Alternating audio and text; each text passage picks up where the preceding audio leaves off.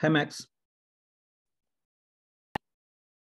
I'm um I think I need to be co-host. Sorry. Oh, oh, it switched when I made OnKit. Okay, Yeah. one sec.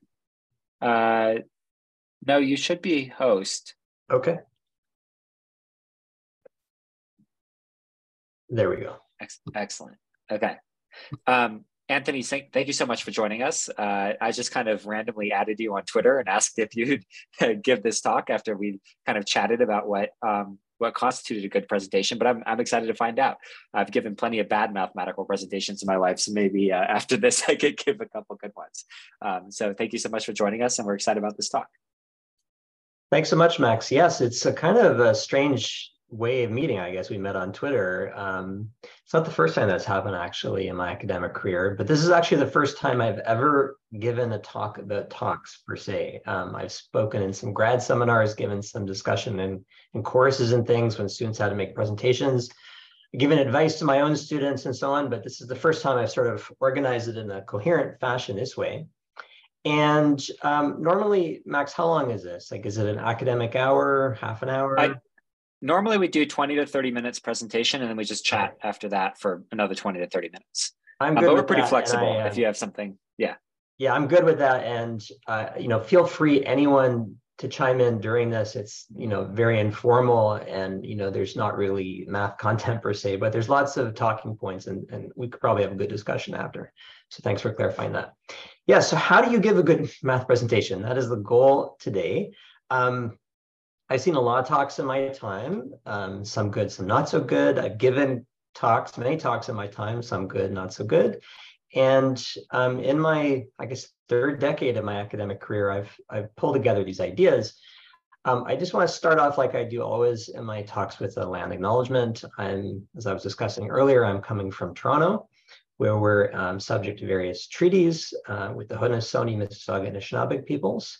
So I just want to acknowledge that at the beginning of the talk. And I guess all this started with this tweet, right? So this was sent out last December, um, about two months ago. And I, you know, just was at a conference. I was at the Canadian Math Society conference in Toronto, one of the first larger in-person meetings I was at.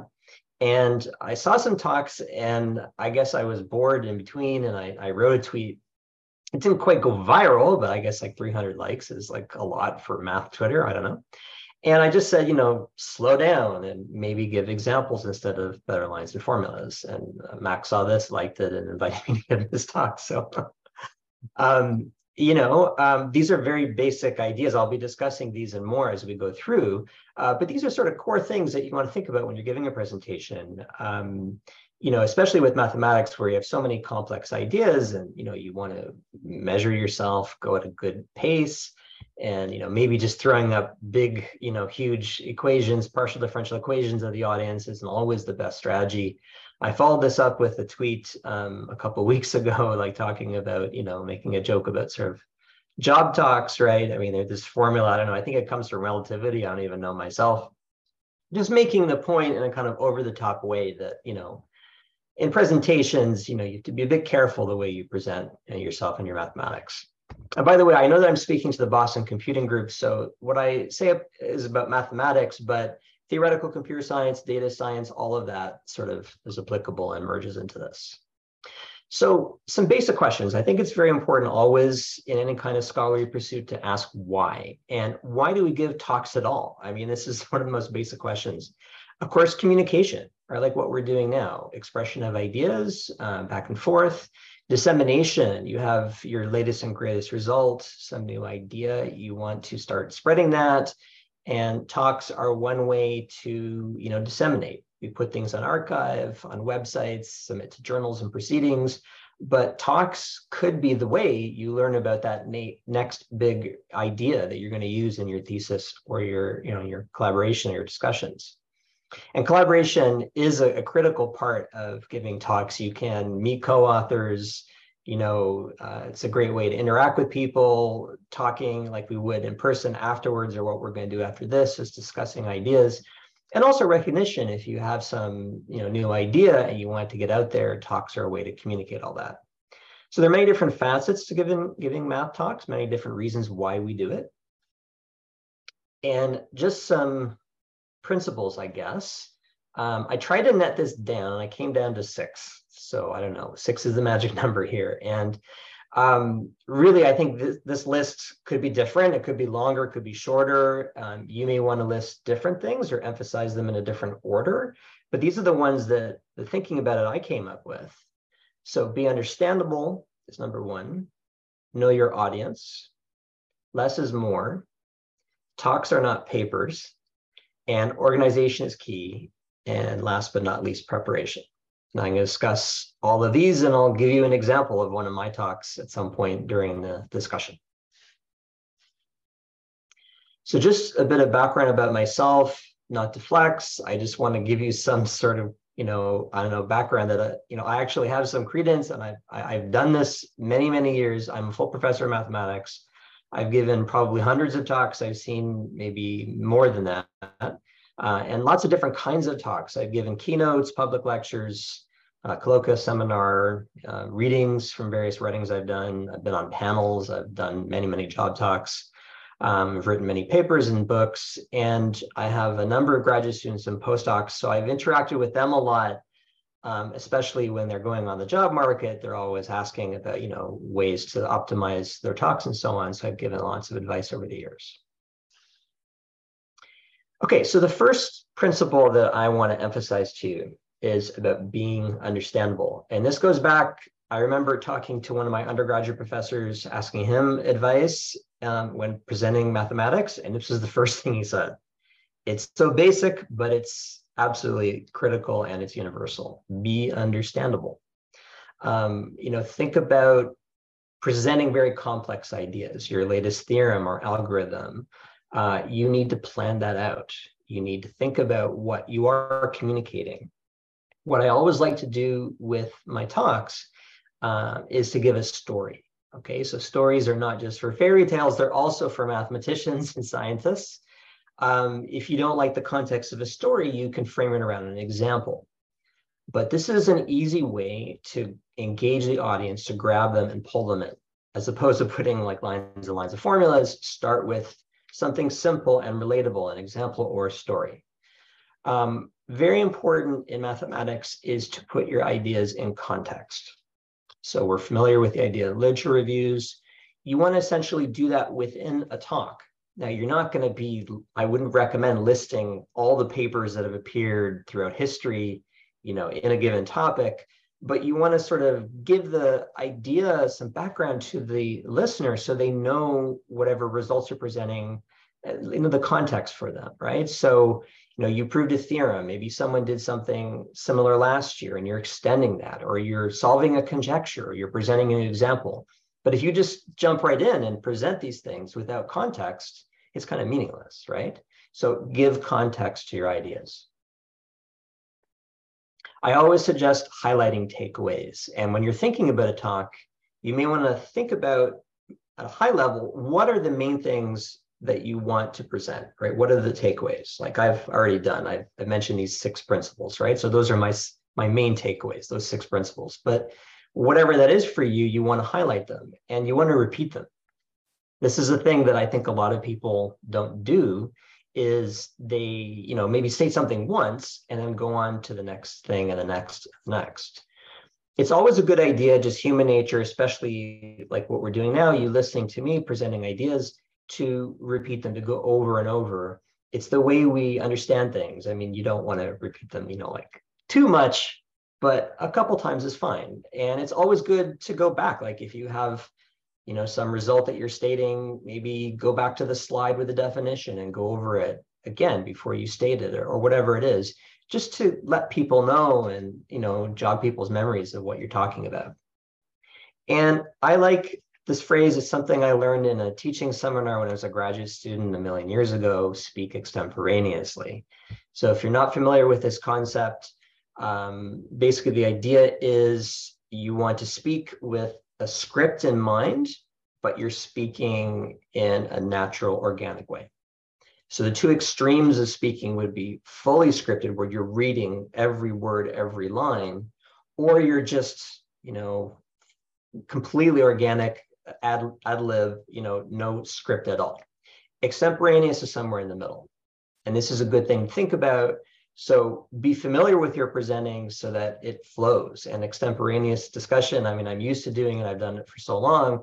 It takes time to get used to that. Uh, but definitely you can remember back, each of you can think about talks that you've heard where the speaker's too rigid and it's just it's boring and you can feel the tension because it's just the person's reading lines off off a screen and you've probably also been to talks where it was just free for all and just the speaker was just you know rambling in a sense and that that wasn't too good either i mean it probably didn't help with the communication so again extemporaneous is somewhere in the middle know who you're talking to right? So who's in the audience? What kind of talk is it? There's so many different kinds of talks in the academy. Uh, it could be a short talk, 15 minutes. It could be a long talk, 50 minutes. Uh, it could be a seminar. Uh, I remember I gave a seminar and uh, I thought I did well. And I was speaking to a colleague afterwards. He said, well, you know, we really want to know more of the details, right? I, I gave a talk that was too high level. I had a lot of pictures and discussion. And in the seminar, they really wanted the nitty gritty details, the proofs, and so on. So think about that. What is the audience? What is the context? If you're giving a public lecture, for example, it's very, very different. I don't know if any of you have done this or you've attended these, but you have a very, very general audience. People may not even be academics, right? Um, and you have to try and engage them and, and speak to all of them that is another critical piece i think when you're when you're talking is you want to speak to try to speak to everybody i mean you won't be able to do that throughout a talk uh, maybe it's a very technical thing and maybe five people in the front row will understand what you're saying but can you put something in like i said an example or story at the beginning that will grab people right at the get-go so think about that you know it's very important like the why right what are we doing we're communicating we're disseminating um, who are you speaking to? That's a, that's a basic one to think about. Less is more. Something I heard when I was a graduate student is nine lines maximum on slides. And I tried to keep, keep to that throughout my career. I think I have nine lines here now, um, or less uh, it's a good idea. It's a good benchmark. I mean, if you go 10, it doesn't matter, but the idea is not to put too much on any one slide. Uh, we've all been to talks where they're just crammed with things. I remember going to a talk where it was essentially almost like a, a copy of the paper with in 12 point with all of these lines and definitions, and it was it was hard to follow. And if you're writing in person, if you're on a blackboard or a whiteboard, you should never stoop. So always keep yourself comfortable, never reach too high, never reach too low, always within that zone in the space that you have. Slow down. This is something that, again, so basic, but very, very important in, in talks. I've heard the phrase in people giving talks, well, I don't have much time, so I'm going to really go fast. It should be the opposite. I don't have much time, so I'm going to skip over these ideas a good idea when you're presenting a topic is always to have more slides than you need and have a few slides essentially as backup, things you can um, talk about in discussion, but be ready to skip over things. Uh, there could be questions, there could be a discussion in the middle of a talk, and it could derail your timing. Okay, it depends on the kind of talk. Typically, like, you know, in a, you know, say a job talk, people respect your time if you have 20 minutes, but again, there could be questions, so always prepare for that. Simplify, um, minimize the amount of jargon you're using. Even punctuation can be distracting sometimes. And all of this comes down to TED Talks. So I'm pleased to hear you have this 20 minute rule, this half an hour rule, because that's similar to what TED does, right? And these TED Talks, uh, basically, you know, you have 18 minutes and the idea is that's how long people's attention span is. So that's the, the thing you're thinking about that maybe I have you for 18 minutes and then after that, I lose you. So think about that talks are not papers. Okay, again, these are very different things. So papers, academic papers, proceedings, journals, theses, these tend to be very technical, right? Um, talks uh, can be technical, but they often are really less so. They're more about communication. And the analogy I use is the difference between a, a film and a novel right? In a novel, you can really get inside of a character's head. You can elaborate. There's lots of discussion. Um, you know, there's lots of dialogue, but in a film, maybe 90 minutes, maybe two hours, uh, you don't have that amount of time. So you really have to get right to the point and engage people right from the get go. And think about how you read papers. Uh, we all do it, right? Uh, as scholars, um, you can stop, put it aside, um, highlight something, take out your pen, your highlighter. You can doodle, like maybe there's some calculation you want to do on the side. You can essentially stop and you can pause it. You can't really pause me. I guess you can if you're watching the recording, right? But I have you as a captive audience. Uh, and there are no pauses really. And it's also a social setting, and that can cause people anxiety sometimes, right? Maybe people don't want to ask questions in a social setting, right? Well, in a, a, a paper, that's not really a point so much. So break the rules. That's one thing I'm going to suggest to you all when giving talks. Think about ways that you can engage the audience. Tell a story, give an example, do something a little bit outside the box. And like I said in my, my tweet, careful with long lines of formulas. I mean, I'm guilty of it myself. Sometimes you have to do that. There's a lengthy calculation, but think about ways you can simplify it. So feel free anytime if anyone have questions or discussions, I'll just keep going, but yeah, please let me know.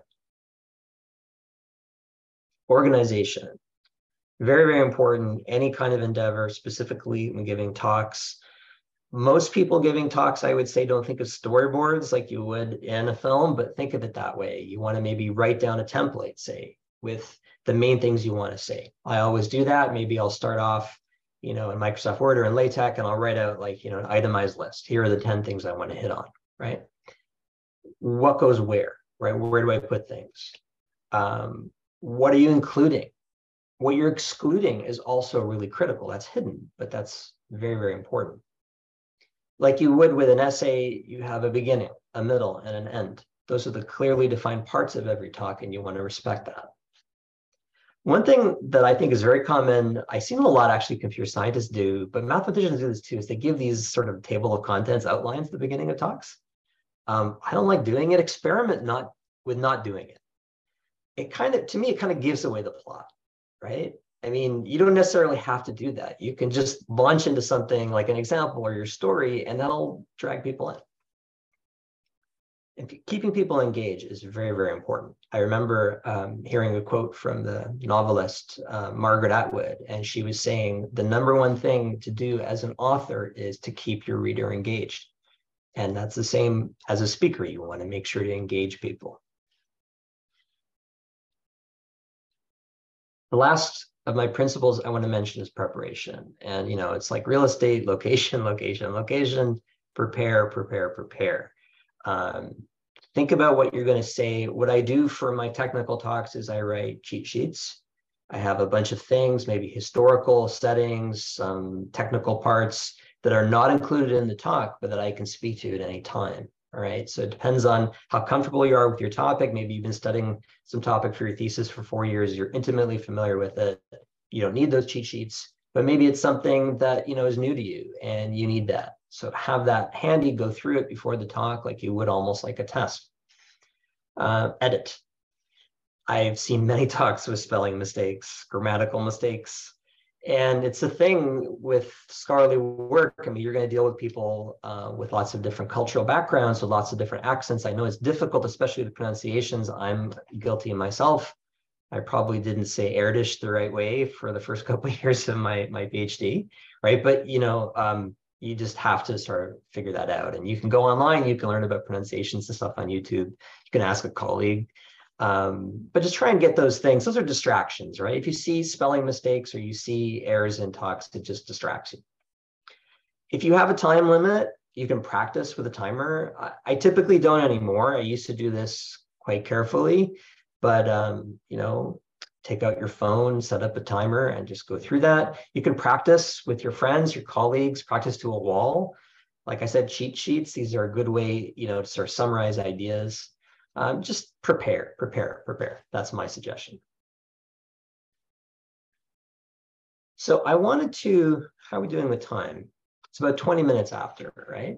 Um, I wanted to take uh, a minute or two and show you one of my actual talks um, just to give you a sense of how I do things Um, so just bear with me. I'm going to change my sharing. So this is the presentation. This was, I think, from last year's JMM.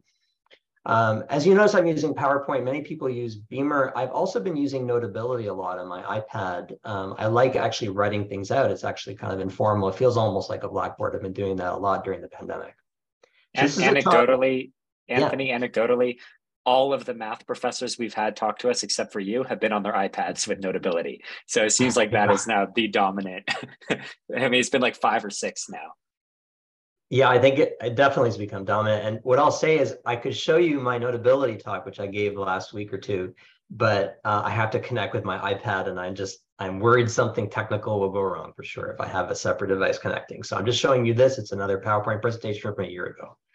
Um, and the idea behind this was my land acknowledgement. The idea behind this, I start with an actual example, right, to illustrate this idea, and I have these players and they're moving by various rules and I explain it with some simple animations. I talk about different examples, right? So I'm not actually giving the talk, I'm just sort of describing a high level. And um, I pose a question. After going through these examples, I pose a question looking at these little more complicated graphs of what this, this game would look like on those. And that's a, a question that I'm going to answer later. So I define this game and I talk about various things. And here I give the lit review. So where am I? I'm on page 12, on slide 12, and I'm just starting my lit review right after all those examples.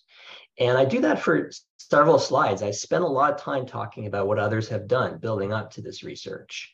And I get to a conjecture, right, that was stated in this paper in 2018, and I describe with the co-author our solution of that conjecture. And notice again, I'm on slide 17, having done that. So it's already, you know, maybe like 10 minutes or more into the talk that I'm really getting to my own work. Okay, so this is just an idea to give you a sense of how I present and sort of within the context of my principles. Okay, so let me go back to my slides. I have a few more things I want to tell you.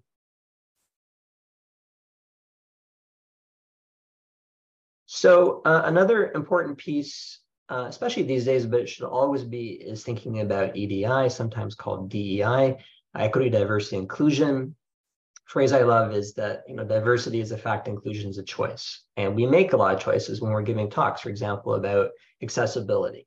One thing that I learned a couple years back, right before the pandemic, I remember giving a talk, and someone told me to use the microphone. This is very important for people who are hard of hearing, right? So um, things like that, you know, uh, there's you know uh, options you can use to make your talk more accessible. Please do that. Humor uh, is a tough one I like using humor myself. I do it on my Twitter feed all the time, as you can tell. Um, but it's you know, if you be careful with humor because people, especially non-native speakers, may take things like irony can be really lost in translation. So you have to be really careful with that. Um, something we do a lot in Canada. I think people, more and more people have been doing in the US as well as with land acknowledgements. Uh, and think about who you're citing. Are you only citing, you know, white men, for example, right? I mean, are there are there other people you can be citing? Are you, if you're talking about something that is with regards to like a minoritized group, you may want to think about a sensitivity check. You need to share your slides with someone to get second opinions. Just think about it's another layer, right? Approaching your talk. Think about making it more inclusive. And some general pointers, just some things, um, sort of the last slide, I guess. Some things you want to think about. Be careful with pictures right? I think pictures are really, really important and can be very, very effective depending on the kind of talk. But if you have too many, I personally find them distracting. And again, it just depends on people's style. Some people love to fill up their slides with pictures, animations, movies, things like this. As you can see from what I did, I had a very simple white background. I had very minimal pictures. I just want to present these ideas, right? It depends on the kind of talk you're giving, right? Like I did with my example with a graph. I start off with a picture. So there you go, right? That's there movement's fine. Obviously, I'm sitting down in my office, uh, but if I'm physically there, I would be moving around, pointing, maybe, you know, um, trying to express myself a little bit with my movement. It's a good idea, right? Always to move. Be careful though. I remember seeing a talk where one of the speakers fell off the stage. Um, he quickly got back up and started talking again, but I mean, this can happen. So be careful where you are And when you're talking, it's very easy to do things like, oh, you know, move your arm and then water spills on your iPad or, you know, you trip over something. Uh, but movement is good. Difficult questions. Okay. So we're all going to get them. Um, it's okay to say, I don't know. That's fine to do. I mean, if someone's asking you about your core results and you say, I don't know, maybe it's not so good. But I mean, people ask questions coming from all the different kinds of backgrounds and directions and you know talks aren't, aren't exams right? I mean i think a lot of people make this mistake especially students. They think that they're going into a talk it's this pressure situation they got to get everything correct and perfect. That's not the case. You're there to communicate. And remember mathematics or whatever field you're working in is difficult right? And, and listening to math talks is more difficult. So bear that in mind. Think of yourself as an audience member and how you're receiving this. So we're presenting complex ideas. Absorbing them is more complex and think about also your voice right? Like as you would as an actor um, i'm on zoom right now with my uh, microphone and my camera so it's not much of an issue. But um, if you don't have access to a microphone practice projecting your voice. Use the microphone when you can. Make sure people can hear you. It's very difficult to do. I haven't done it myself but try to reduce i won't say remove these verbal crutches that we all have. So the uh and the um and the ahs right? These things you'll notice some speakers tend to do it all the time. It's almost like a punctuation between ideas. One thing I suggest to my students, take a pause. So present an idea, take a breath, pause, go to the next idea, pause, go to the next idea, and so on. These are basic things you can do. Probably you've heard it from others, but this really does help a lot in terms of reducing these crutches. So that's pretty much all I want to present. You can find more about me on my website. Uh, feel free to email me. I'll post these slides on my website um, and also follow me on Twitter. So thanks, everybody. Thank you so much, Anthony. That was wonderful. Um, so we'll, we'll move right into Q&A. So people can just go ahead and, and speak up with their questions. We'll do our best not to step on each other's toes, but it's a pretty small group, so I don't think it'll be an issue. And maybe I'll start us out with one. Um, I did my undergrad in math and I kind of knew how to give relatively okay math presentations to a math audience coming into grad school. Now, as a computer science grad student, the audience is just fundamentally different and expects mm-hmm. different things. And it was a big culture shock for me in particular, because most people I talk to now do not care about my proofs. They only care about my results. And I felt like as an undergrad, we would talk about like, how did I prove this thing? Right. And that was sort of sure. interesting. So I wonder, how do you decide um, when to give a proof, when to give like a proof sketch, when to just give intuition. How do you decide on that spectrum, depending on your audience, um, uh, the way you're going to present your result? One thing I'll say is I'm impressed during your undergraduate that you gave a bunch of presentations because many well, of just us, class class presentations, right? Like, not I wasn't doing research or anything. All good. Yeah, no, it's even in classes, like many of my graduate students that I've I've interacted with over the years have not ever given a presentation until grad school and that's to me that's a bit of um, a flaw in our education. I think it's really critical.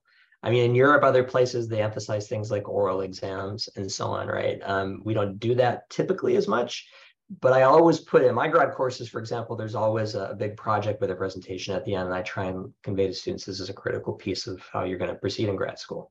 So to your question right? So about how to decide what to put in terms of proofs and so on it really depends. I mean, I think it depends on, like, I, will go back to what I said about the kind of talk in your audience.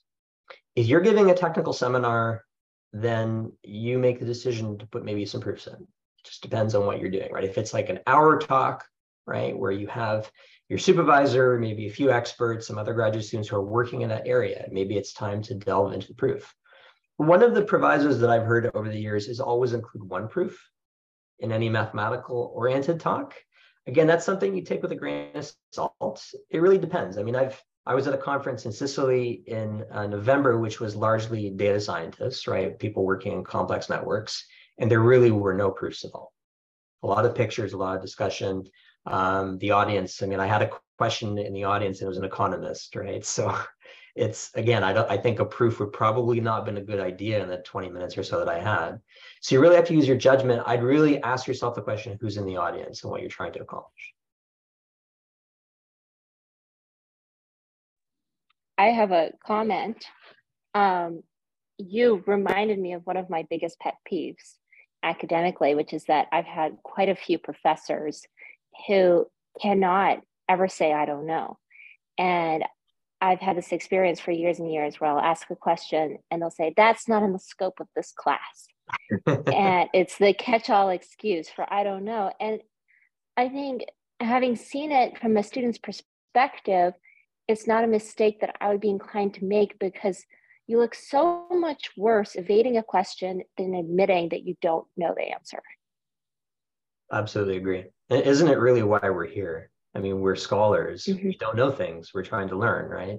I think sometimes people yeah. feel scared. They feel like enormous pressure. Sometimes, as an instructor, I've taught a number of courses, right? I don't know if you've taught yet uh, in front of like an undergraduate audience, say, but you you always want to look like you're in control right and sometimes especially if it's a large class it can feel like it can go out of control and you don't want to be kind of you know but of jokes or something but but you know your point's really well taken i mean saying you don't know is is fundamental. And it's you know again it's the context. If it's like you know tell me the main result of your thesis after you know four or five years of work. Oh i don't know. You know it's it's less appropriate than maybe you know can you speculate on how this would apply to you know motivic k theory and some galois field? I was like i don't know Okay, we have a question in the chat. Um, so Brennan writes, great talk. Your thoughts remind me of a TED talk given by Grant Sanderson. He was talking about the need for more narrative to effectively communicate mathematical technical ideas. You touched on this in your talk, but I'm curious if you have any thoughts on effectively incorporating narrative that have worked or not in your experience. So I'll give you an example that's top of mind. So I was at the joint mathematics meeting in Boston a couple weeks ago, right? This is a huge meeting of mathematicians, about 5,000 of them or so. And I was giving a talk about this new research on something called the burning number of a graph. And I started off with, uh, again, with a tweet, and this was from Crypto Bro, uh, Anthony Pompliano. And I talked about this tweet and its reaction to it, but then I went to this data visualization of how this tweet uh, infiltrated and spread in the Twitterverse, right? From node to node, from account to account so there um, i and i noticed people like i was talking about a crypto bro in the first two minutes of the talk i noticed people especially a lot of people in the audience were you know millennials say everybody knew what i was talking about and it kind of relaxed people some people were laughing. I mean so you can you know you have to do this with care but you can think of ways of presenting something like i said either a story or an example that draws people in some people I've known also do things like they'll have interaction right from the get go. They'll start asking the audience a question or a poll. You have to be careful with that. I mean, sometimes people feel like they're put on the spot and they'll feel comfortable with it. But again, it depends. I mean, you know, so think again, break the rules. Think of ways that you can engage people. There really are no rules with talks. Um, one talk I remember seeing, I'll never forget it. It's one of my co-authors, um, uh, Claude Tardif bit of an eccentric guy. I guess a lot of mathematicians are a bit eccentric. So he had, it was on blackboards and he had three large blackboards and he wrote out all these results, these mathematical results. Then he erased everything um, except the titles of the different things and put new stuff in. And then he went and erased again and then he put other stuff. So it was sort of the same thing, these three panels, but with edited with new ideas put in each stage. I just thought this is brilliant. I mean, that just really, that really grabbed me, right? It was it was like a straightforward, normal chalk and talk um, talk, but then he broke it up into this. So be creative. Think of ways to engage audience. That's interesting. Oh, go ahead, Ankit. What do you think about uh, animations in mathematical talks? I think they're great. I think uh, I didn't do many in my talk today, but um, well, you saw in my examples, right? Um, my bad sort of like PowerPoint animations, but um, uh, for example, notability is very easy to do. You can drag and drop things. I think these are great. Again, be careful. Uh, if it's if it's something relevant and useful for the talk, I think it's perfect. And a picture speaks a thousand words. I'm saying be careful from the context of overloading your talk with too many. I think uh, I remember seeing a, a talk, it was a couple years ago, I'm trying to remember, Yes, it was in Georgia, and someone was talking on random graph theory. It's very technical, and they used Prezi. I don't know if anybody uses that anymore. It's a presentation software, and what it does is it say it's like done in Beamer, so you have a theorem, technical, and but then it zooms in, and you were like the audience was like flying into the theorem, and it was it was fun once or twice, but there were 20 slides and I started to feel dizzy at the end of it, right? I'm, I'm not sure it really helped. I mean, those are probably not the kind of animations you're discussing, right? But but say you're talking about something in mathematical modeling and you have some system or some interacting parts and you present some some uh, animation, that can be fantastic. And if it's not yours, give attributions. That's another thing I'll say. There's a hand up, I think Jared. Yeah, so um, I wanted to dive a little more into your opinion on, you said like a table of contents, for example, um, or or or like you know laying out where the talk is is headed and, and and this idea that this is an idea that I've come to to appreciate as well of like don't show your hand right? You're you're sort of telling a story right? You don't have to tell everybody up front. Um and uh, obviously so uh, the main you know i know that when i was doing like a, a master's thesis defense or something like that i say at the beginning i'm like not the very first slide, but after introducing an example, I say, okay, here are my three main contributions, and these are going to be the things that we talk about. And then I sort of jump in. And I, I feel like that's probably like uh, um, that that felt reasonable. One thing that's interesting to me is that I think this is particularly when people use Beamer. Um, a lot of the templates by default, they'll tell you'll be able to see on the slide what slide you're on out of the total, um, and or it might say um, it might have all the headings for the different sections of the presentation. It'll have like all of them grayed out except for the one that you're in or something like that. And I'm wondering what your thoughts on like the pros and cons of those kinds of things are. Because yes, yeah, it shows like your it. hand, and yes, it can be really distracting for people to be like, "Oh, thank God, there's only two slides left," or something like that. Um, We've but, all done that. We've all counted yeah, down. I, I feel like it can also be valuable, particularly if it's a more elaborate talk or a longer one, to help ground people and give them a sense of almost like temporal spatial awareness right like mm. where am i among all of this information so yes. that's that's one thing that prezi can do like prezi i remember when i was in like middle school everybody was using prezi and then it died out pretty fast mm-hmm. prezi's one valuable thing that prezi can do is give you a sense of space because everything is laid out positionally and you jump physically between different locations um, the consequence is that it's dizzying uh, and it becomes just obnoxious after a little while but right. yeah it's like a novelty. It doesn't feel serious. Mm-hmm. Yeah, so I, I, agree with everything you said, and I, I think I mean you had a question there about you know page numbering and how much you know like headers and things like that. I don't use Beamer for that reason because for me it feels a little too stultified. But again, I think it really depends on the context, right? There's no one kind of talk.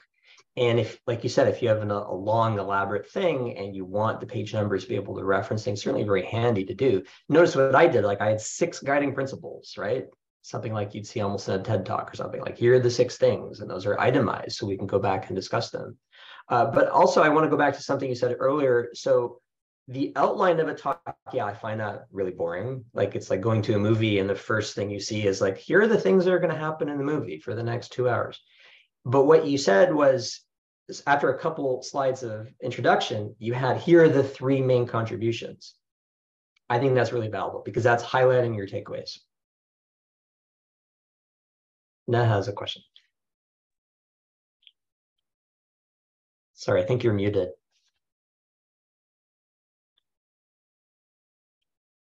Yeah, you, Neha, you're you're unmuted, but we can't hear you. So something's wrong with your audio. All good. Well, Jared, did that sort of um, answer your question, or is there any follow up there? Yeah, I, uh, I, I, I think I agree with your points. I, I mainly don't use Beamer because I'm not good enough at it yet to justify. I, I have I've developed such a good workflow since like middle school of using PowerPoint that I can whip up something in PowerPoint much, much, much faster than in Beamer. Um, and it'll be cleaner and better looking and and so on and so on. Um, so I'm planning to stick with that for the time being. and I've I really enjoyed. I've kind of migrated more or less to um, to Notability for my technical talks.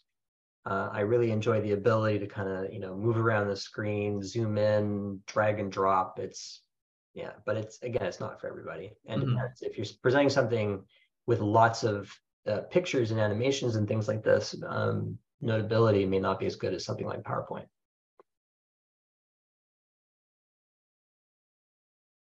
Neha's going to type out her question, so we will have it momentarily. All good.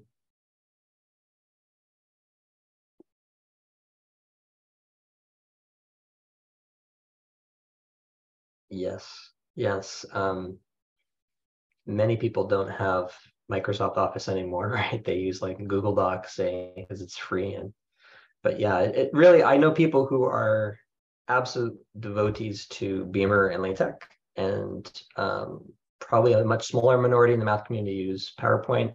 Like was mentioned earlier, I think Notability or things like it, it's becoming the de facto. So Neha wrote, could you? Yeah, Neha, could you elaborate a bit more on tips for having a wide literature section? I like the idea of really going through the timeline and covering major results as well, but worry about it not being engaging enough. Yeah, so let me go back to my talk. um, so, right, so I I introduced this localization number parameter in this talk, right? For giving examples. And then I, I tell you some of the background where the origins were. This parameter, this localization came out around 2014 or so, maybe origins 2012. Um, but I give you background going almost 50 years. And you'll notice in my points,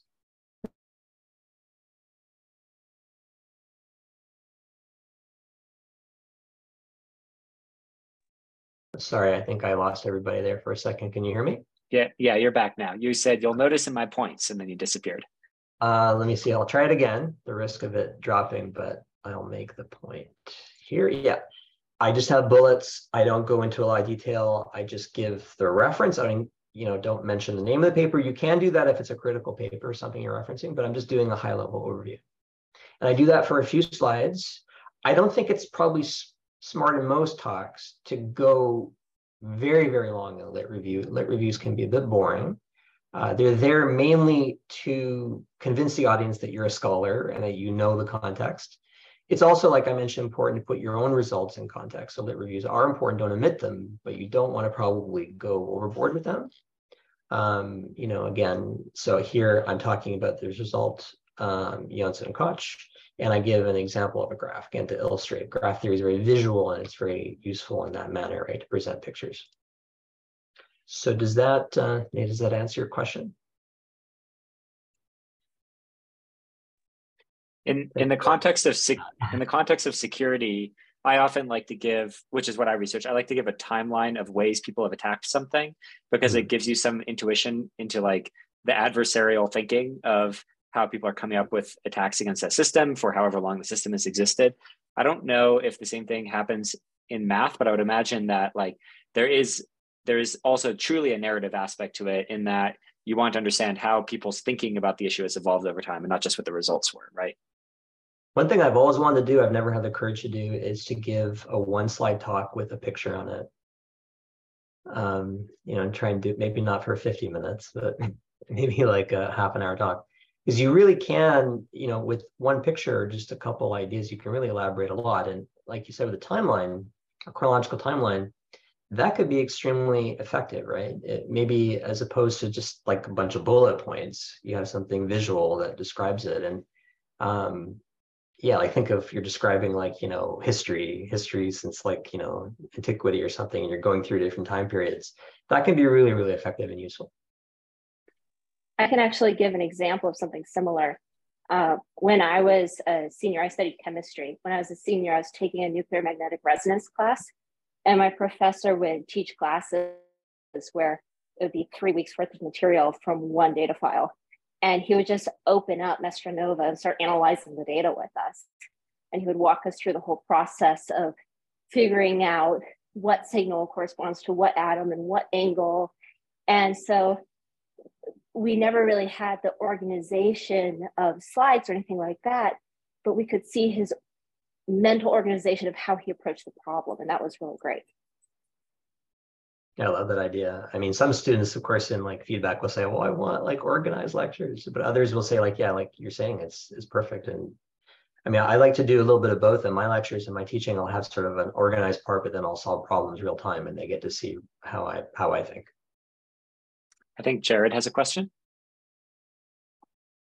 Yeah, I, I just thought of, of something else that's that I've thought about a lot when I've done presentations and when I watch other people's presentations. I, I was I thought about this quite a bit when I because I, I, was also at, at JMM um, and I, I was attending some um, philosophy talks and and boy, a lot of the folks there were keen on just filling their their slides with just so many words. And it's not even big equations because it was more philosophical it was more abstract but they would just have like entire paragraphs up there. And and one thing that i wanted to focus on is um, the notion of of like incremental information reveal on slides. Hmm. um, i personally uh, always do this and i haven't decided if it's like a always a, a, good idea or not, but I almost always will incrementally reveal the information on the slides so that it's getting it's being presented visually as I'm explaining it bit by bit. Um, I I I feel like the majority of presentations that I see do not do this, where on a given slide, all the information that's going to be on the slide, or most of it, is on there to begin with. And it's sort of I, I think the trade-off is like if you do that, it gives the audience sort of the opportunity to absorb what they're seeing as you're talking instead of having to keep up with you. The downside is they won't, they might not listen to you because they'll just be looking at the slide on their own. And I'm I'm wondering again, like what you what your thoughts are on that trade-off between letting the audience go at their own pace versus them not listening because they're going at their own pace. Yeah, I tend to be more in your camp. I tend to reveal things. Um, I use animations in my Microsoft Word, and when I'm doing Notability, I'll scroll through. There's another side to it, and you can think about this. I don't have to, you know, definitive answer for it. I don't think there is a definitive answer, really. You know, sometimes people are not with you. We think as speakers that everyone is following every word we're saying, uh, absorbing every idea, but maybe they're not with you. Maybe they missed the previous points and what I tend to do, I'm, I'm not really quite a speed reader, but I do tend to look at a slide in its totality and absorb various things. If you had everything at once, there are people in the audience who could just select and pull things out, right? So there, there are two sides to it. I don't think there really is a definitive answer, though. I think it's a matter of style. I know mm-hmm. some people really don't like the reveal. I've heard this before. They prefer just to see a slide as it is. But what you said at the beginning, I think is really important. If you have tons of words or, you know, whatever it is, like equations or something on a slide, it's just too much to absorb, right? So uh, if you do have everything all at once, think about the nine line rule, not to have too much on any given slide. Yeah, I, I think I've definitely had cases where there's information that it seems like the best way to present it is on one slide, but it's a lot for one slide. So this the compromise I found is reveal it all at once. So even though by the time you're done revealing the slide, there's a lot of info, you've been revealing it one bit at a time. So you can at least it, it feels like you're exploring it rather than just it being shoved right in your face.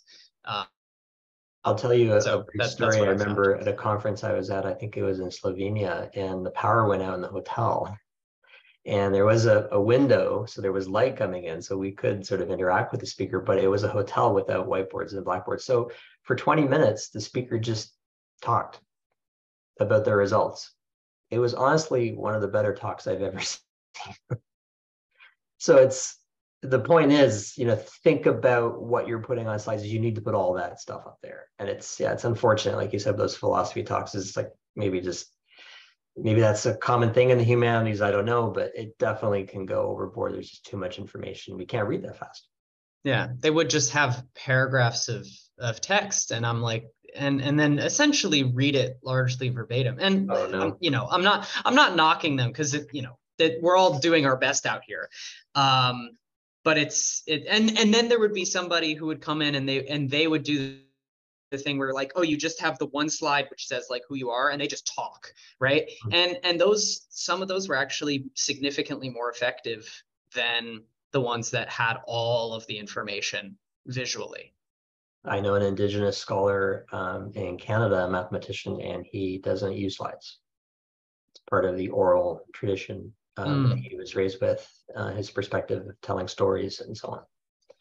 And that really wouldn't work. Say you're, you know, you prove some new result in group theory that's very technical. Maybe it's better to have a slide or two, but it's it's always a good idea to think outside the box, like I said, and think about different ways of presenting it's also just good like you sort of mentioned to have a backup plan because you don't know when the projector is not going to work or the power is going to go out yeah yeah if you had or, to give if i had to give this talk with no slides i probably could do it i wouldn't be as organized yeah. but right but we'd have this i think this kind of discussion is as effective as the talk to be honest right in our field in computer science, the more dominant problem is that the obscure flavor of Linux that the presenter is using is incompatible with the uh, projector.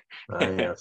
that the, happens. mandatory first five minutes of every Scarly talk yeah. where people are struggling with the presentation software or something, right? It's, yes.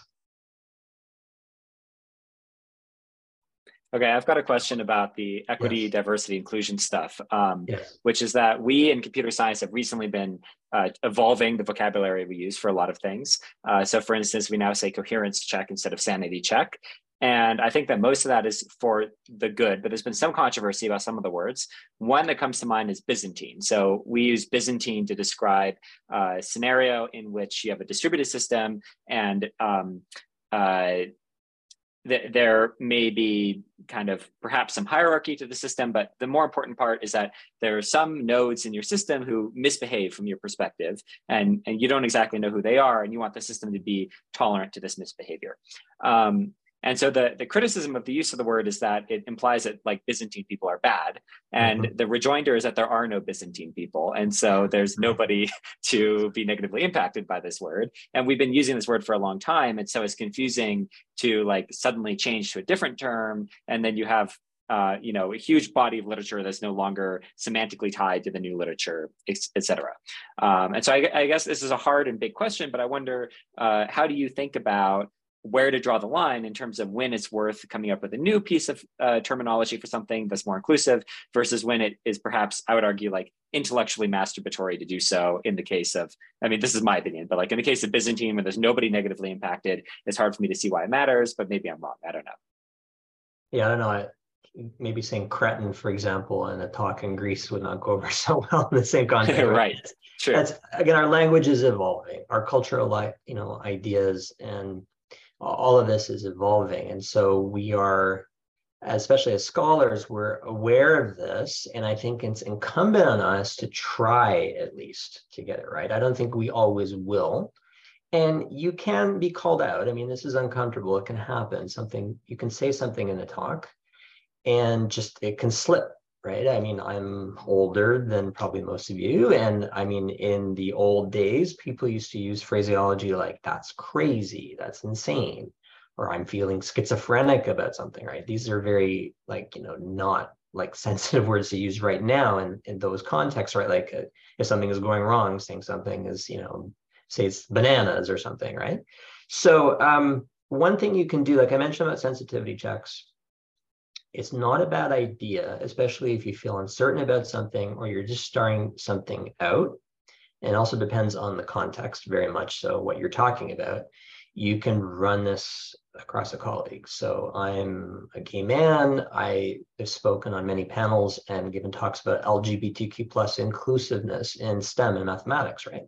I had a slide in one of my talks where I was talking about something to do with transgender, right? And someone raised a point about that and sort of contrary point. And i felt really embarrassed but actually it was it was a transgender person who raised the point. But i took it as a learning moment and i i made a point of saying that that this is okay well this is something that i'm you know i'm i'm learning myself right? We all are learning. And i, I don't think any of us necessarily will have every single thing perfect even people who are experts in edi but but trying that's this is the piece, right? You know, um, there, there's a lot of things out there now. I know um, people talk about wokeness and all this and the negative consequences of it, but to me, it's about kindness. It's about being inclusive, being, you know, empathetic and compassionate with your audience and trying to use terms and phrases which are, are not offensive. I, I think that's a great answer. Um, By the way, Brennan Max. mentioned that. Yeah, yeah, go ahead.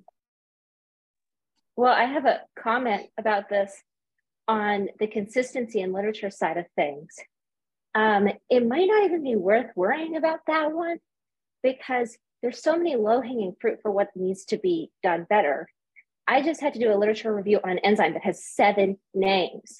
And the seven names have nothing to do with any human beings or their feelings. It's because the researchers would discover a new function of the enzyme and rename it over and over and over. And so instead of worrying about um, necessarily words that are like that, maybe we could just stop inventing new names for Mhm. things that are already established. There's there's lower hanging fruit on this one, I think. Yeah, Yeah. yeah, certainly two is not that bad. By the way, Jared, um, sort of. Jared asked, has the CS world agreed on a new terminology for master slave? So in, in the context of Git, now um, master is no longer used by GitHub, right? Main is, and I think that most people are using main now. Um, but ACM has a list of alternative terms for terms that are uh, you know considered insensitive right and so you can refer to the acm style guide and, and i think that most of the acm terms are pretty good there's a some that are like very long that i don't really like because you replace a short concise description with something very verbose um yeah but like primary secondary as daniel says is quite good right so there, there's definitely alternatives